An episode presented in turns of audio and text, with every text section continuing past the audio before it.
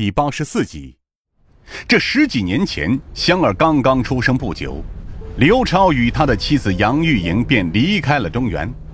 这偶然间，他们遇见了曾经在大漠中为非作歹的魔头，两人侠肝义胆，一心寻觅魔头，打算替天行道。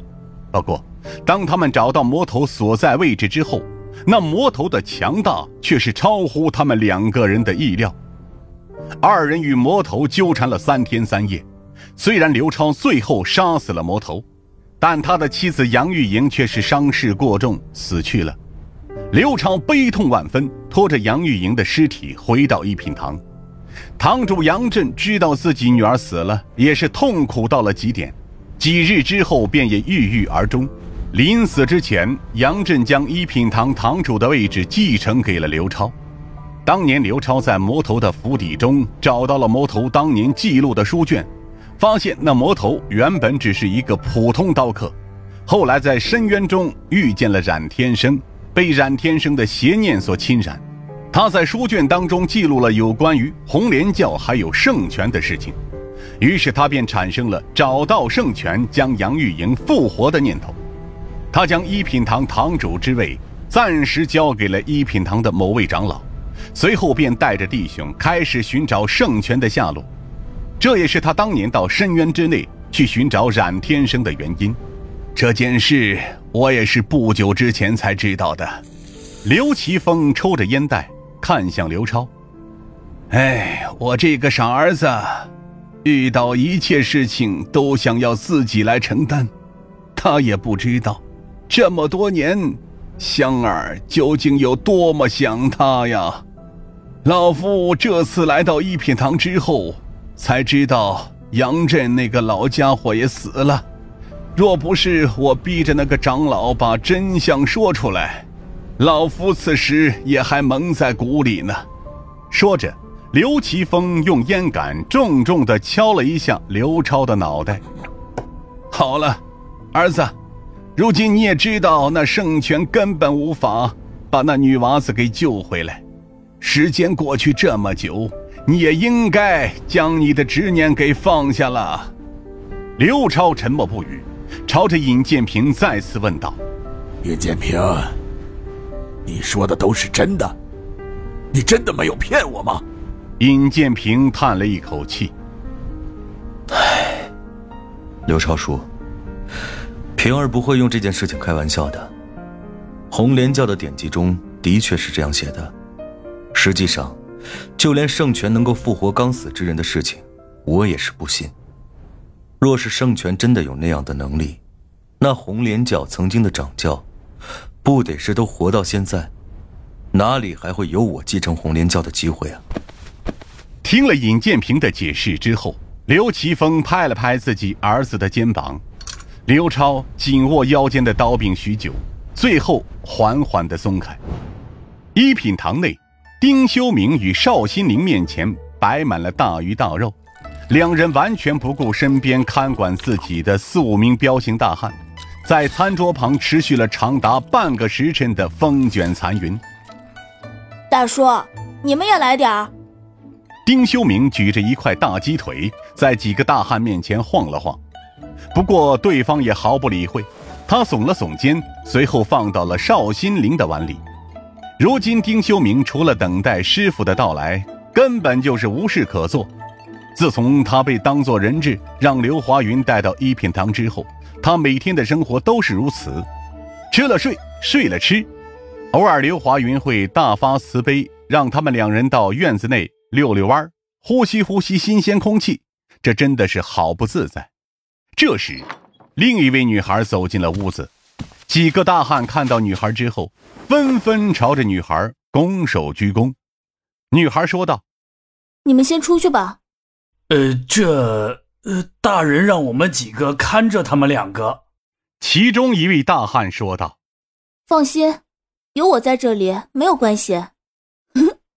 放心，有我在这里，没有关系。”丁修明。模仿这女孩的语气说了一句，眼中尽是不屑。哼，若不是那几个大汉还守在门口，就凭你能把我拦住？真是吹牛皮。女孩坐到椅子上之后，看着满桌的狼藉，掩嘴笑道：“你觉得你是我的对手？”丁修明说道：“听说过大漠黑刀蛇吗？那是小爷的手下败将，我对付你还不是绰绰有余？本姑娘还真不认识什么黑刀蛇，听起来似乎很厉害的样子。”女孩依旧笑着，随后她不再谈论这件事情，她向着丁修明问了一嘴：“我听说你们是从中原来的。”你们认不认识尹建平？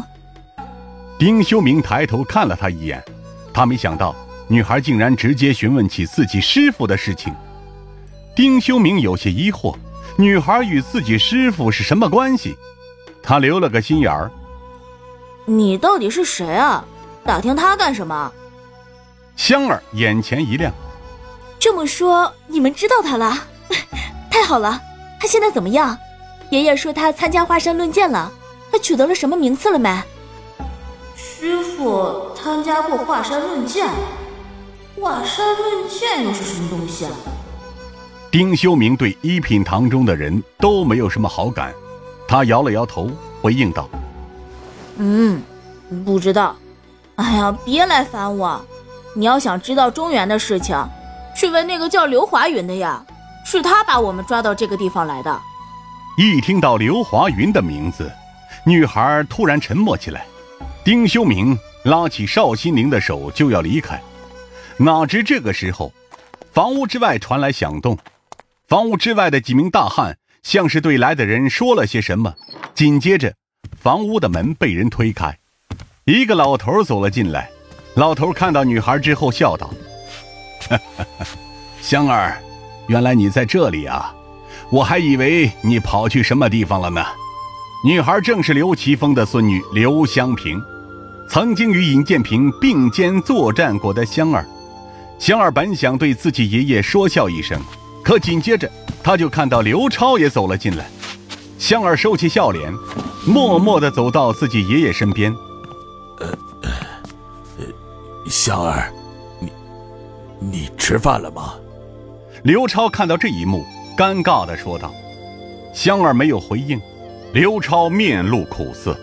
自从香儿知道自己母亲已经死去，且知道自己这么长时间一直都没有去找她，香儿对自己十分的怨恨。不过她相信，自己早晚会让女儿再次承认她这个父亲。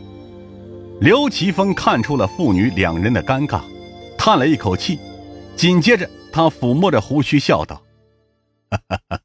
香儿，你看看。”是谁来了？